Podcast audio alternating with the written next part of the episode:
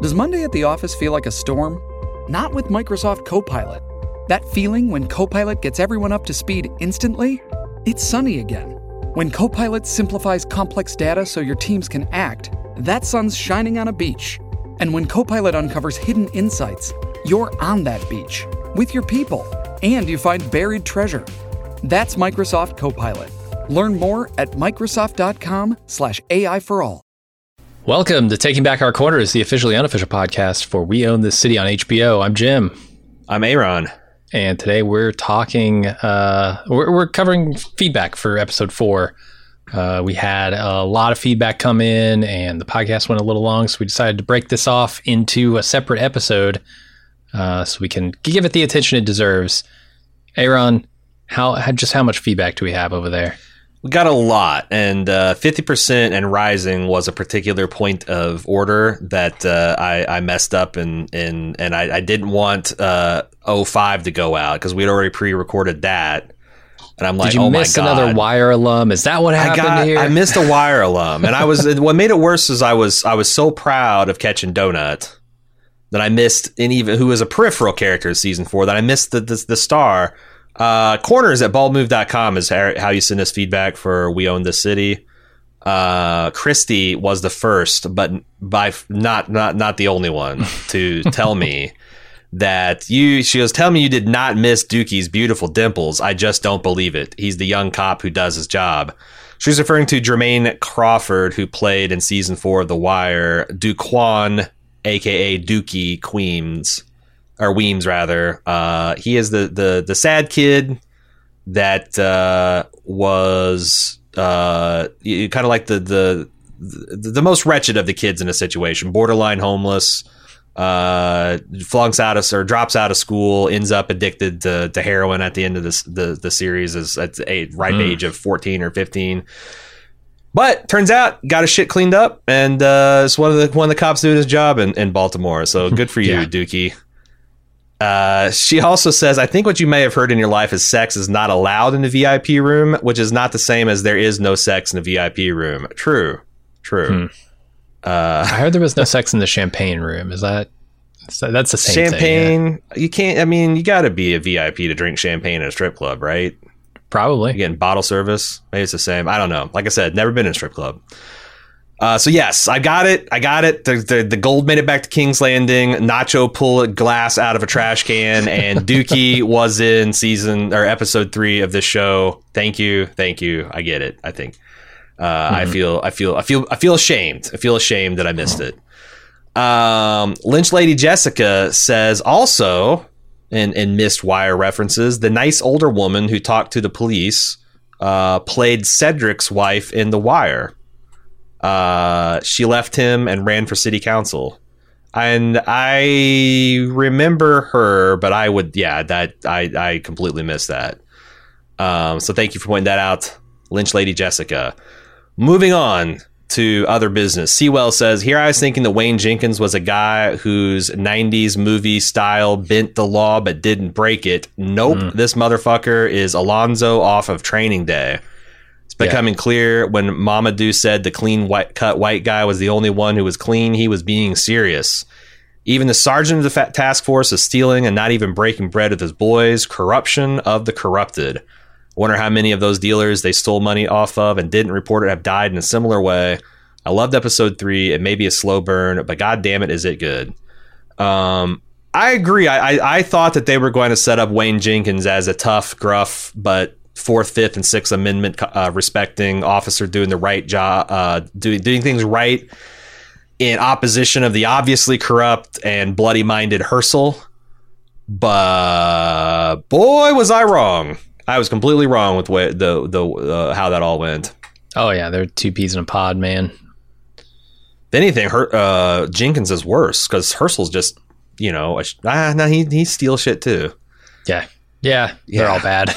Yeah, I was gonna say once you get to a certain level of like, you know, you got a badge on your chest and you're behaving this way, then there's, there's it's, it's just all all in this the lowest circle of hell. Lewis says this show, show definitely has a wire vibe, but it pisses you off to see these thugs with badges deemed uh, that they're doing good police work. This further shows why the general public distrusts police as a whole. It's probably a broken system that we may never have a fix for. Man, I don't want to believe that. Never? Uh, Yeah, because we need we need police, especially in metro areas where they got 20 million of us living on top of each other. You got to Mm-hmm. have some people uh, who you entrust with state monopoly of force to come in and uh, to, to to to to you know en- en- enforce the peace, keep the law, that kind of thing. Um, I think the show's got some ideas on on how we can can make things better. I think I've got some ideas. Um, there's going to be some ideas explored here in, in email, but I don't I don't think we can give up. That's the problem. Like, what is giving up even looking like? Just fire the entire police uh, uh, force of Baltimore and say good luck. I mean, oh, giving up definitely- on on law enforcement. Uh, Yeah. Yeah. I mean, and the people who say you know defund the police who are chanting that aren't don't actually literally mean get rid of all police. Uh, that that's the difference between like what you think wh- what you think when you hear that slogan and what they actually mean, which is why it's such a bad fucking slogan. I Um. And, and also to muddy the waters, there's certainly a no small amount of anarchists that are chanting that. Sure. that just believe it. Yeah, yeah. Right, right. But certainly it's not the majority. And I, you know, defunding the police just means like, why, why are we giving police tanks? Why are we giving these people the tools to be the thugs that they want to be when, you know, we, we could maybe police them a little bit more, police the police. And also like there are other ways to deal with the issues that we are currently dealing with, uh, with police officers. There's mental health uh, issues involved. There's uh, underpinning education and societal uh, pressures that you could put into place on these communities that will help them all rise up uh, a little bit help their boats float a little higher. And maybe there wouldn't be so much crime and we wouldn't need police with tanks. Right. Yeah. I mean, there's countries like the UK, for example, uh, pretty large populace, has heavily urbanized centers, has a pretty good de- degree of uh, racial, ethnic, and religious. Um, what do you what do you call that? Uh, Diversity. diversity. And their patrol officers don't even have guns. Yeah. Um, so like, how do you explain that? You know why? why does this seem to be a, a like a uniquely American problem? Why can't why can't we get this? Uh, why can't we get this fixed? Um, I think until we start looking at out of the box solutions, um, where you know, like because because this isn't this isn't. Uh, I, I don't think it's beyond reform, but it's certainly not just a few bad apples. It's certainly not just a few screws loose that you can tighten up. There needs to be some some major overhauling. Um, Yeah.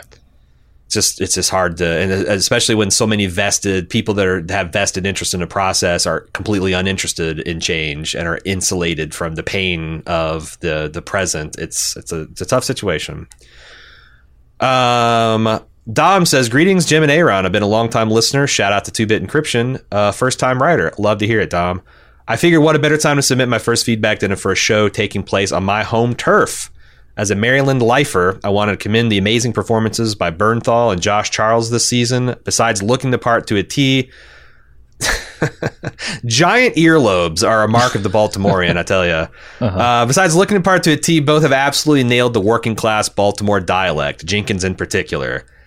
Both feel very natural, unlike Dominic West's McNulty, who let his British slip in sometimes. Um, Is he doing a, a, vocal performance or is this just Jon uh, Bernthal? Because I, I don't know that I can tell he's any different from any of his other Dude. roles. What's wild is listening to Jon Bernthal just talk on an interview because he sounds completely different from. Sh- I mean, it's recognizably Jon Bernthal, but n- I can now see that like he was doing uh, a deep fried Southern performance in The Walking Dead. Let me ask you something, Rick.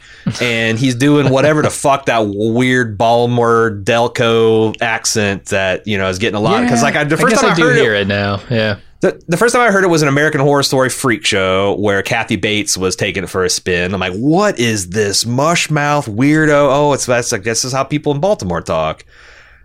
And, then you heard it like it was it, it broke out last year with um uh the uh uh ah, mayor of Winningham because that all took place in, in around this area. and They all had the really strong, thick Baltimore accent. So and I guess Bernthal's nailing it. I, I've heard that mentioned by several people that he and and and he spent I guess hours watching body cam footage and listening to testimony from Ber- that to, to get uh, uh, Jenkins' dot accent and his code switching and you know mm-hmm. when he's when he's you know talk putting on uh, African American vernacular.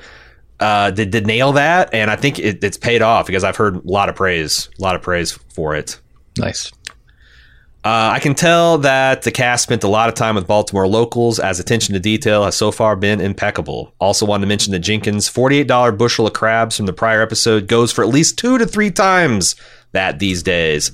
Keep hmm. up the good work and much love from Cloudy, Maryland. Yeah, I don't know why inflation wouldn't hit the crab bucket as mm-hmm. much as mm-hmm. it does the pump nowadays, but uh, yeah, uh, $150 bag, $150 for medium crabs, man.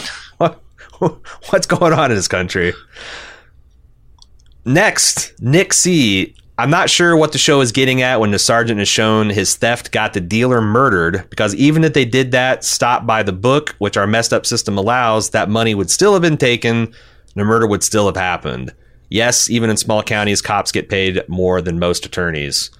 Um, I guess that's the thing. You can view this as an indictment of, of civil forfeiture rules too. Well, but so I want to. I think what if I'm if I'm putting my hat, my understanding hat on here. I think what Nick is saying is this was treated as like a booyah moment by mm-hmm. the investigators. That like, you know, yeah, I might have taken some money, I might have done this, I might have done that, but I got bad guys off the street, and I got drugs off the street, and I got guns off the street. Suck my police dick. And then they're like, well, you got a guy killed because his drug. And then it's like everything changed I wonder if this is like in terms of like what this looks like in a jury. Um, that like even if you get a very mm. pro law enforcement, like the fact that like there was an actual directly attributed to human cost. Um, yeah, and and the other thing is like they mention it as his supplier, but like what if he just owed a bookie? You know, like what if he owned Tony uh, owed Tony Soprano ten grand because he's trying to cover like, you know, that's also wrong, but you know uh and and and again the, the thing that i always go back to all these things about like well these guys deserved it. They're no angels. That kind of defense is unless the statutory punishment for the crime they're committing is summary summary execution right no one deserves to die especially especially not for for drug infractions mm-hmm. you know i mean i just think that's a, a bright a bright line that um, and and the other thing I think that this show is doing a good job because certainly the police killings of unarmed black men in this country get a lot of the headlines. Mm-hmm. But what this show that's not the that's not the whole issue. Um, if anything, that's the tip of the iceberg, right? Because for every black man that gets killed in the back of a police wagon in police custody, who gets uh, mur- you know, who gets strangled for selling a loose cigarette, uh, there are thousands that get jammed up, they get robbed, they get civil forfeiture, to get their cars, they get their cars towed that, you know, for $150 a day that they can never get out of in, that lose their jobs, that get into the system, they get charged with fines, they get, you know, stuff that like just, just going down the, the street with, uh, you know, uh, a, a joint in your pocket. Um, is you know if, if you're doing nothing else you can get you're on the wrong corner you get jumped out on and suddenly you're in the system and you're getting fucked with. And the fact that that fact affects you know black people and other minorities at rates disproportionate to the amount of crime that they commit. That's the thing. It's it's not just the murders. It's not just the Freddie Grays. It's the constant war that these departments are waging on their own citizens the, even the ones that are you know straight. Sure. So, yeah, I, I, I, as far as like why that was played out in a series, it's it's it's it's not entirely clear to me. Other than you can directly tie a body to a cop, and you know that would probably play pretty poorly in a jury. That's the only thing I can think of. Sure. Marcus says, I was just listening to coverage of episode three, and Aaron mentioned the usage of body cameras by the police. I'm from Sao Paulo, Brazil, and wanted to share this. He um, shared with me an article um, that's written in Portuguese, but he gives some highlights here. The main point of the article is the government in the state of Sao Paulo has picked up a few battalions of military police to start using body cameras. Uh, he also explains in Brazil, there you have a civil and military police. The civil ones are the ones that do like the investigative detector detective work, and the military police are the ones that essentially answer 911.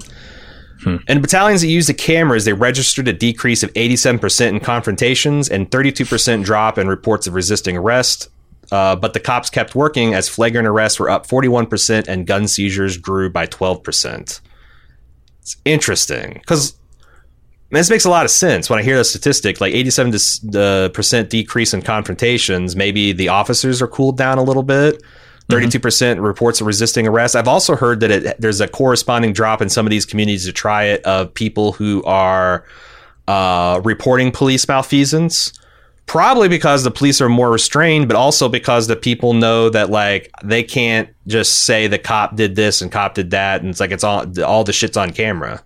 Uh, sure. It, ideally protects both sides of the, the thing. Yeah, you would think so. Um, and it, it, did you say there was also a some kind of uh, mirrored like rise in crime?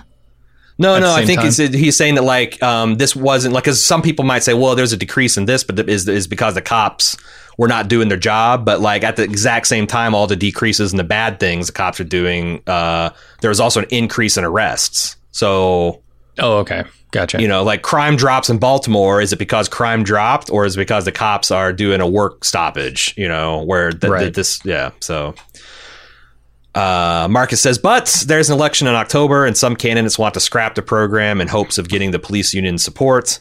Sure, it's a different country and situation, but it's an interesting thing to compare.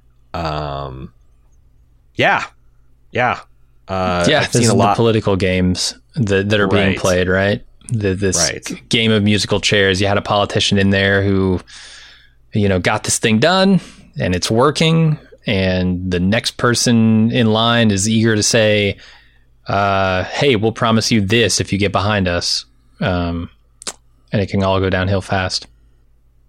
I guess I just I just don't understand the opposition to body cams. Um, I can understand like if they were on literally twenty four seven, like when you're taking a shit when you're having lunch, when you're clocking out at night. But it's my understanding that there are protocols for turning that on and off. And, you know, there's also ways to catch, like, you know, it's pretty obvious if a cop, uh, it's like going up to do a stop and his body cam shuts off for five minutes and then there's a person bleeding in the street and in handcuffs, like, you know, um, and there's also going to be technical problems, but it feels like to be just in opposition of wearing a body cam feels like a red fucking flag to me. Oh yeah, I mean, guys like Wayne Jenkins are in opposition to it, uh, who cut off their, yeah. their supply of cash. Uh, yeah, and probably get them fired. Honestly, uh, but why are the rank? Why are all the rank and file uh, against it? Is it just but the police union like whips them up about it? Because like the other thing is sometimes you get this shit. Like I, I'm a motorcycle rider. I have been since I was 18. I've used to be in different organizations like ABATE uh, and the Motorcycle uh, Safety Foundation. And I stopped supporting. I think it was ABATE because they were like uh, no helmet absolutionists. Like their the majority of their fundraising went to like Kentucky's considering passing a helmet law. We need everyone that believes in. I'm like the freedom to get your fucking head removed from your body. What the fuck is like? Yeah, I don't understand like rights maximalists like that. Uh, like the the the, the freedom to be free of food and safety uh, regulations, the freedom to be free of uh, you know life saving and yeah, like if, if, I, and, yeah. if I want to gargle it, I should be able to gargle it. God damn, like no, no, god damn. Right. This episode is brought to you by Shopify. Do you have a point of sale system you can trust, or is it a real POS? You need Shopify for retail. From accepting payments to managing inventory, Shopify POS has everything you need to sell in person. Go to shopify.com/system all lowercase to take your retail business to the next level today. That's shopify.com/system. Knock that fire down, 19. Copy, Captain. Let's move. ABC Thursdays. Firefighters, we're family. Station 19 is back for its final and hottest season yet. The subject has explosive chemicals. With fiery romances. You're the love of my life. And Andy is finally in charge. I'm gonna be the best damn captain the station has ever seen. Station 19, all new Thursdays, 10, 9 central on ABC and stream on Hulu. Yeah. Anyway, uh, so I don't know. I, I I can't. I don't understand that mentality, I never have. Um, Mason, if you could pick, if I can make a quick book recommendation for you, if you're not already familiar, as well as to the listeners, if you deem it appropriate. The New Jim Crow by Michelle Alexander uh, details how the drug wars essentially replaced Jim Crow policies as a means of oppression. I have read this book. I read it about three years ago. I share your frustration with the, and it's a fantastic, um, uh, it's a fantastic look at because because that's when when we talk about institutional things like institutional racism. Um, a lot of people, and I think it's it's instructive to like some of the first police organized police units in this country were revolved around um, enforcing slave laws and capturing escaped slaves. And especially when you're talking the South, that's almost like the the extent of the history of the police. Like that's how these things, these these state police, local police were created. And there is a lot of laundry that has been doing to those institutions over the years. But like the one of the things is um, there's this desire to return to a status quo that a certain people are like on top, and certain people are down beneath. And like as you have a civil war that says you can't keep people as slaves, then you come up with another system. And one of the, you know, like uh, the, the the Thirteenth Amendment that abolishes uh, slavery makes an exception for people who have been duly convicted of uh, felonies. So you can enslave a person and force them into labor.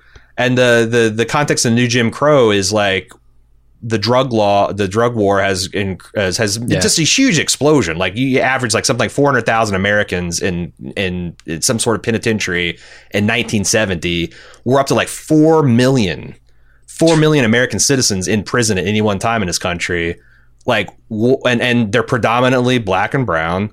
What does that look like other than an in round around the laws and restrictions we put in place to, to, to make equality? So it's, it's an interesting book um, that has a lot of information to back up that argument. Mason says, I share in your frustration with the criminal justice system. It's beyond infuriating. There's so many fundamental problems with the current system from top to bottom in every facet. It's overwhelming. From the ways laws are written and worded to how they're enforced, racial profiling, civil asset forfeiture, coercive interrogations that lead to false confessions, cash bail, plea bargains, sentence, sentencing disparities. Then, once you're in prison, the violence, solitary confinement, lack of medical care, untreated mental health, and phone call scams run by companies like Securus. Are you familiar with this? Oh yeah, yeah. I read about these companies. Yeah, like uh, everywhere in the whole fucking planet, we figured out a way to make free long distance phone calls, except in prison. It's 1985 all over again. You get to pay five ninety nine a minute to talk to your loved ones. Yeah, dial one nine hundred prison cell to talk Uh, Yeah. to, to your friends and family. call yeah. the- yeah, so you can t- call dad during fucking Christmas. It's disgusting. Mm-hmm. When you're finally out of prison, you then got problems with parole and probation system that set up for former inmates to fail and be returned to prison, background checks that keep 40 year olds from getting a job because something they did when they're 20, and that's not even an exhaustive list. Every aspect of the criminal justice system seems broken. How do you fix so many problems? They're so myriad, the status quo so entrenched, there are so many people who profit and benefit from the current system, so little political will to implement the needed wholesale reform. There's just no easy solution. Sadly, it's going to take a lot of incremental changes over many years, likely decades. Meanwhile, millions will continue to suffer. One solution that's most plausible and would have the biggest impact would be the decriminalization or even better, legalization of all drugs. The drug war is far from the sole problem that ails the system, but it is the biggest. Of course, there's no political will to decriminalize all drugs right now. We can't even get cannabis decriminalized at the federal level. Forget about meth and coke and heroin. Still, this drug war fever will break. It has to. The drug war is a joke and everyone knows it's a failure. We've got 50 years of evidence proving as much, 60 years if you count prohibition. With overdose deaths now exceeding a th- 100,000 a year thanks to fentanyl, and the drug warrior generation aging and being replaced in positions of power by younger, more enlightened generations, the status quo isn't sustainable, not forever. Um, I want to pause there. Mm-hmm. What do you think about that, Jim? I was recently sitting and thinking about the current state of of our political systems and how we are we are so divided as a country. Um, and I was trying to think of an an issue that everyone could potentially agree on. This is something that could happen that was so beyond the pale, that was so heinous that everyone could point to that thing and say, "This is awful. It needs to change now." And I thought, in in my heart of hearts, that it would have been a global pandemic that had the potential to kill millions of our fellow countrymen. And then I realized, oh, that happened, and the, n- nobody came together. Actually, it drove us farther apart. And that's the scary thing to me. The the way like that I look at this and start to lose hope that it could actually change, and that any will uh, of the people, and that there is will of the people at this point because the people are are so opposed to each other. Um, I just don't know how you get change when everybody is pushing two halves are pushing in opposite directions against each other. Uh, it doesn't seem like it's possible. And the people at the top who are benefiting off these systems uh, like the status quo and have an incentive to keep it that way. They they can continue to do the thing they've been doing, which is divide us all and let us fight over scraps while they take the cream off the top. I don't know how you change that. Yeah, and especially this this this hope where the the drug warrior generation aging and being replaced by positions of of power by younger, more enlightened generations.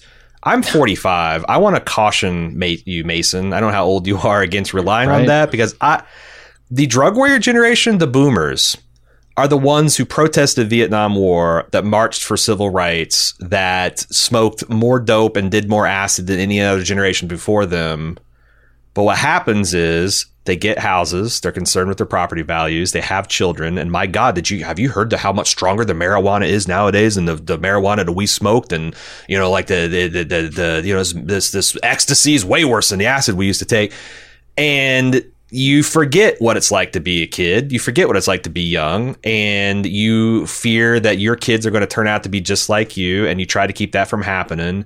I don't think there's like, and, and I look at my generation, Generation X uh, the the the, uh, you look at polling and like we're starting to poll a lot like the baby boomers, maybe with exceptions with like gay rights, but certainly in other things in terms of like law enforcement, uh, trans rights, uh, racial justice. It's hard to tell a difference between the the the Gen X and the, the boomers before them. So like Ah, I'm not sure. Just like you take a, a, a, cop right out of the academy who's been taught by a, a, a cop to respect uh, all the right, you know they're, they're they're caught correctly, and you put them in a patrol car with a person. and it's like you know what? Fuck all that bullshit. This is how it really is. You take a person who's raised, uh, you know, or, or has generally agreeable beliefs, and you sit them in front of Fox News and OAN and Newsmax and their politics will drift in a way that you don't want it to. And I I don't like you know that's that's a problem with systemic things is it's a factory that churns out people that do a particular thing and it's the thing that they've always done right? And it it works in our schools it works in our places of employment.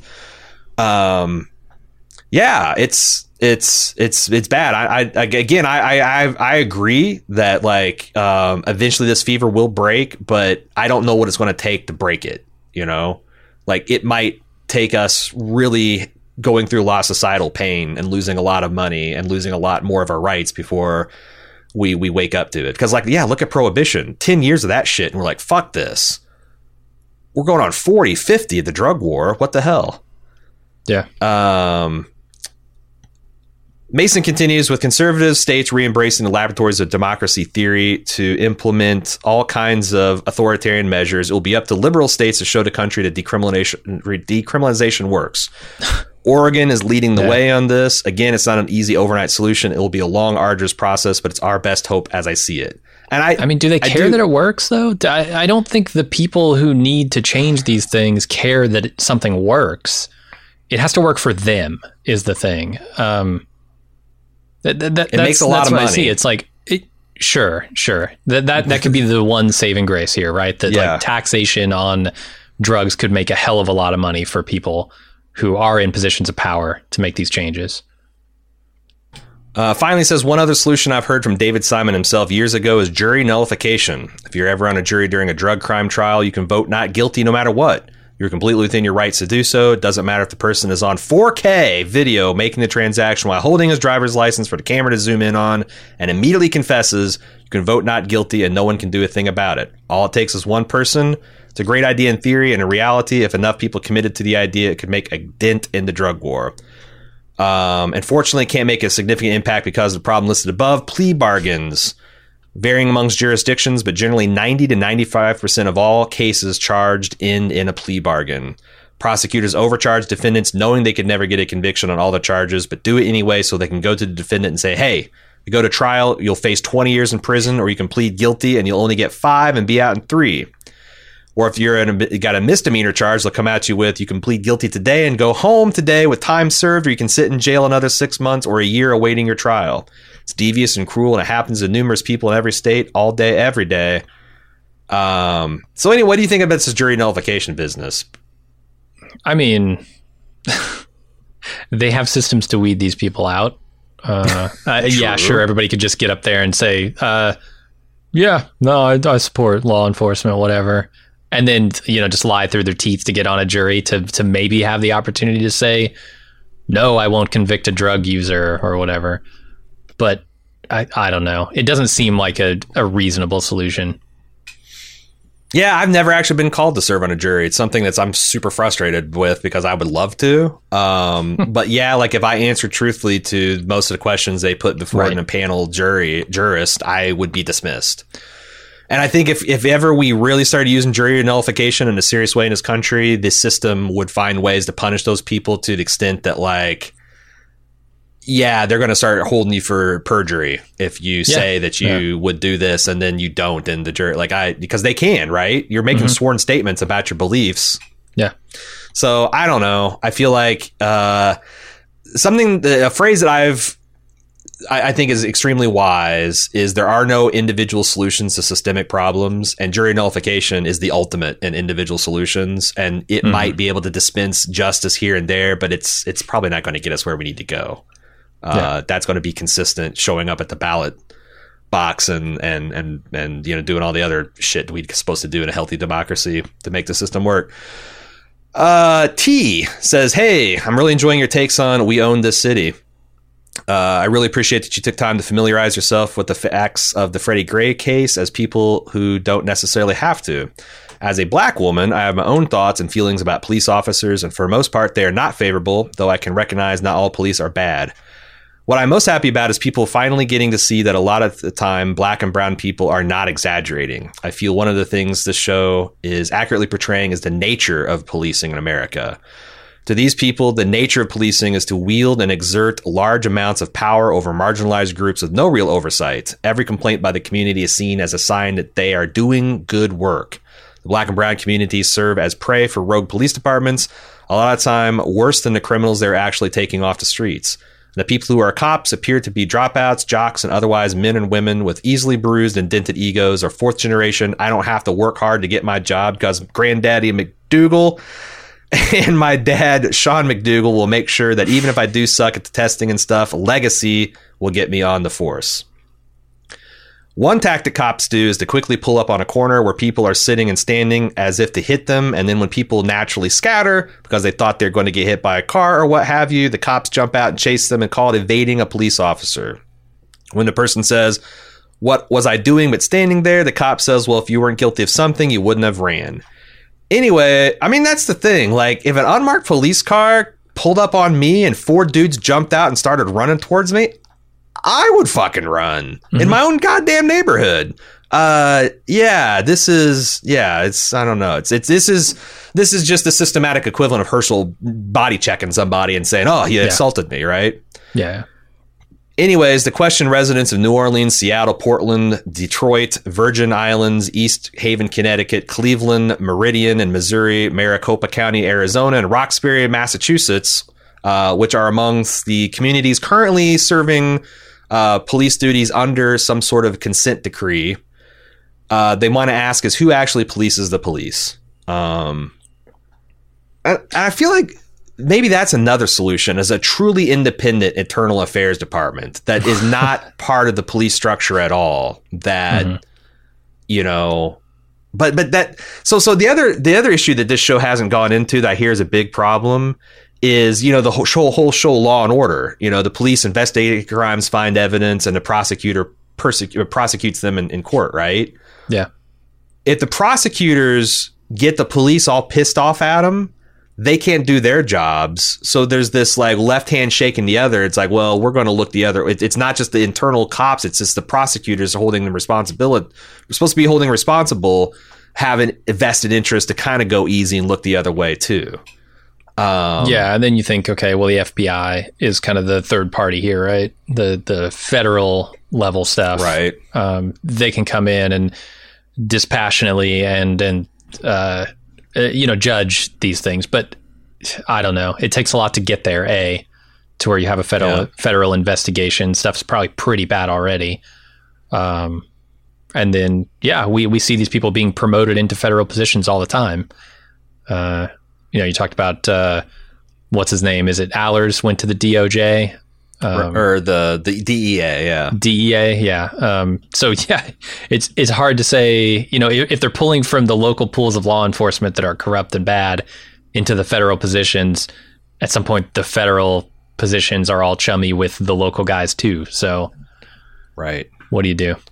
Uh, I, I do think like the one thing you said there um, uh, about sort of people waking up to the fact that these are problems within Black and Brown communities uh, with law enforcement. I, I was definitely someone who was not like didn't think that this stuff didn't happen, but was unconcerned that it, hap- it happened because I didn't think it happened nearly as much. And over the years, things like the TV TV shows like The Wire and TV shows like uh, We Own the City and real life uh, cell phone footage and just uh, all, all the things that you see on the news all the time. Eventually, that adds up to oh, actually, my opinion on hey, this can't be a super widespread problem changes to the point where I understand now this is just constant um, and it's something that needs to be dealt with, not not some one off thing. Uh, I did. I definitely didn't feel that way. You know, 10, 15 years ago when when we started this whole thing. I was kind of just like, eh, I don't I don't see the the big problem here. But man, over these last couple of decades, it's just you get hit with these stories so often and so frequently, it's impossible to ignore.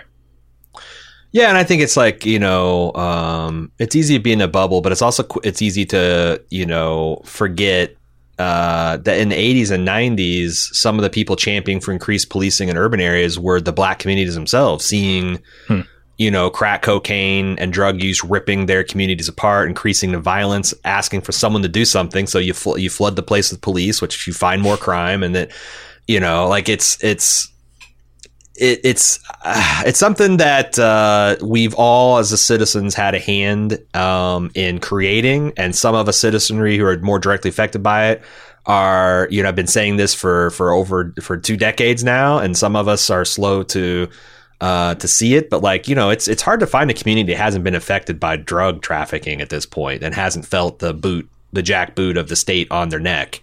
Like I said, like with the meth, that's like when you know poor white people started getting caught up and like what the fuck, you know. Um, but I, yeah, the other thing is what she's uh, T's mentioned about the attitude of the cops. I think that's interesting because we talked about uh, over there in, in Britland how the the vast majority of their plane their their cops don't have guns, and it's interesting because they're trained to tr- to deal with armed threats, people with knives and, and unlicensed guns, with two concepts: de-escalation and time distance cover. Instead of running in there with three squad cars and getting you know 20 feet away and having 16 people scream various variations of drop your gun get on the ground lace your fingers blah they actually get their cars like with with maintain visual contact but they stay behind their cars and cover and they radio uh, in and cooperate and they they they try to give the the they don't they don't escalate the situation You know, the person with the knife, it's like, you know, maybe they have a hostage, maybe they don't. They try to evacuate the area, give them time to cool things off, give distance so that they don't feel as much in threat and get behind cover so they feel safe. Everything that our officers don't do. Our officers jump out of their car with a Yeah. bunch of them, guns drawn, escalating the situation, getting closer uh, to the harm, not taking any cover. Like you know, we saw like a year or two ago where that UPS truck uh, with the, the the the jewelry bandits. You know, cops came at those guys from 180 degrees, like firing bullets in every direction. It's it's insane how how we do it, and I think that um, this this this insistence on compliance with every order and if a person gives you any like why would a cop give a shit about some guy jawing at him when they put bracelets on him and throw him in the back of the car? And i understand how it's i understand how it's irritating mm-hmm. because i've worked retail. But like i think it's weird that your average walmart greeter and burger flipper at McDonald's has better de-escalation skills than a person who carries a fucking gun, has Yeah. a level three bulletproof vest and a radio that can cut that can call thirty more just like him. You know, I. Mm-hmm. I, I that like that this is the warrior cop mentality. You know, the idea that like you're at Yeah. war, every stop could be your last. You can you're not going to go home to your family tonight if you fuck up. Like that needs to stop because it's not even that true. Mm-hmm. All right, final email. Peter S. I was born and raised in Baltimore, and I live still live nearby, so I figured I'd offer some additional context of how fucked the situation in Baltimore is. One, we are on our third police commissioner since Kevin Davis. That's the guy who oh, is in the series from five years ago, who is the one depicted in the show. Davis' immediate mm-hmm. successor had to resign in disgrace after six months due to be indicted on federal tax fraud charges. Great. Two, the incoming mayor referenced in the show, Catherine Pugh, was just released from federal prison for fraud after selling non existing kids' books to major medical and educational institutions in Maryland. Oh boy, can't wait for you guys to see the next episode. Uh, Marilyn Mosby, our DA, is married to Nick Mosby, the current president of the Baltimore City Council. He was just written up by the City Ethics Board for campaign finance violations stemming from funneling money from a GoFundMe for Marilyn Mosby's upcoming court trial to his own campaign. Side note here Jim wondered if the charges against Mosby could be payback for charging the six officers in the Freddie Gray case.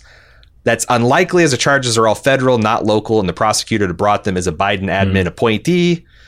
The show lists the city population as 620,000 in 2015. It's now at about 590,000, about a hmm. 5% population lost, and rates of every violent crime have skyrocketed.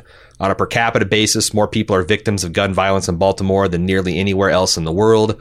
To sum up, a culture of graft, corruption, and exploitation extends far beyond the police department in the city. It's hard to see any serious improvement without being possible unless the city was put into receivership like Detroit was. Yeah. There's this word You that to go John Good, first. Hmm? there's this word that John Goodman uses in referring to the city of New Orleans in uh, season one of Treme. He's, he said it's misrule. The generations of misrule that like the polit you you you have a citizenry that's that's cynical and skeptical that elect uh, a, a, poli- a, a, a polity that doesn't take their job seriously and are co-opted and corrupted and the ones that are actually trying to make a change are ostracized and taken down and marginalized.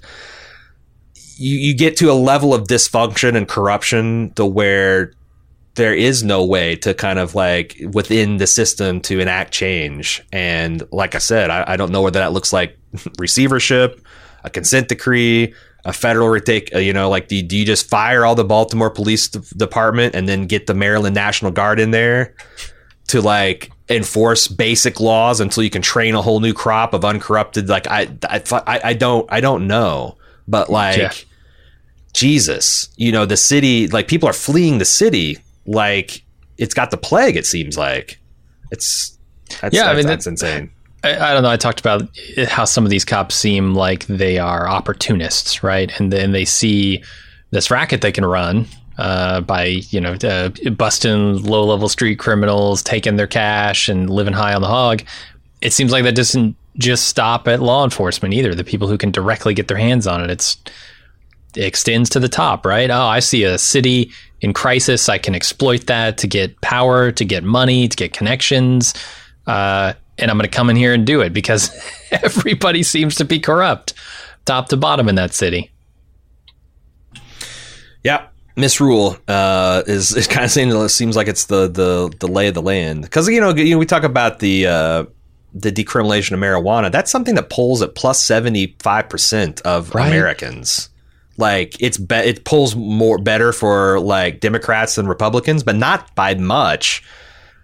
And it just feels insane that like I was honestly surprised Trump didn't do it. I thought like you know like Trump three months before the election decriminalize or de- yeah federally decriminalizes marijuana. Part I he'd, he'd be president today, and so. I don't understand why someone hasn't done. So. It's like what what is the fucking deal, man? Yeah. Like the thirty percent of Americans who are kind of like sort of conflict because only like I mean, it's it's fifteen percent lobbyists. agree that we should keep doing what we're doing. There's like a, a like another 15 20 percent that's like unsure. But what were you about to say? Oh, there's a lot of lobbyist money behind it. You think of private prisons; they lobby hard for these laws to stay on the books, uh, for this war on drugs to continue. There, there is a ton of money to be made off the war on drugs. Um, and, and you know, you mentioned how there's a lot of money to be made from taxes too, and I think you have to start seeing okay the the the proof is irrefutable here. Like we as politicians, as as business people, will make more money from legalizing it than we will from from uh, essentially uh, letting these private prisons continue to profit. That they will dismantle that industry because it is an industry, right? And they have yeah. They have fucking lobbyists. There are there are prisons out there who are lobbying the government to get more people into prison. I mean, if that isn't fucked up, I don't know what is. Yeah, I've seen like PowerPoints where they're actually being like, if you pass this law and this law, the rates of inmates will go up, which will make our profit and the employment and Yeah. the, yeah, it's it's That's uh, disgusting. I, And- and I do know that that's- makes me that's- physically sick. That's not the biggest problem because like I guess privatized prisons at the federal level and I because you know I've, I've heard people say, but like even if it's like fifteen percent of the problem, Yeah, it combines profit incentive to Yeah. imprison human beings is morally reprehensible. We should be doing everything we can not to imprison human beings, Yeah, yeah, hundred percent. not to make money off the ones we imprison. Yeah. Uh, all right. That's all we got for taking back our corners slash we own the city this week. Again, corners at baldmove.com is how you want to get in touch with us if you got something that you'd like to say. Um, we hope you enjoy our conversation of episode five coming out next week. Uh, we got another opportunity to do feedback during that podcast. And again, we have an overload like we did. We can always bust out a special feedback edition. Thanks everyone for participating. Really appreciate everyone uh, listening. Uh, don't give up. we can. I, I do think it will. It'll be the work of, of decades and a generation, but we can make progress on this. And I'm I'm curious to see what Simon and Pelecanos, uh, what their thesis statement is going to be, uh, what their hypothesis is going to be at the end of this. Uh, we'll see you next week. Until then, I'm Aaron. And I'm Jim. Later.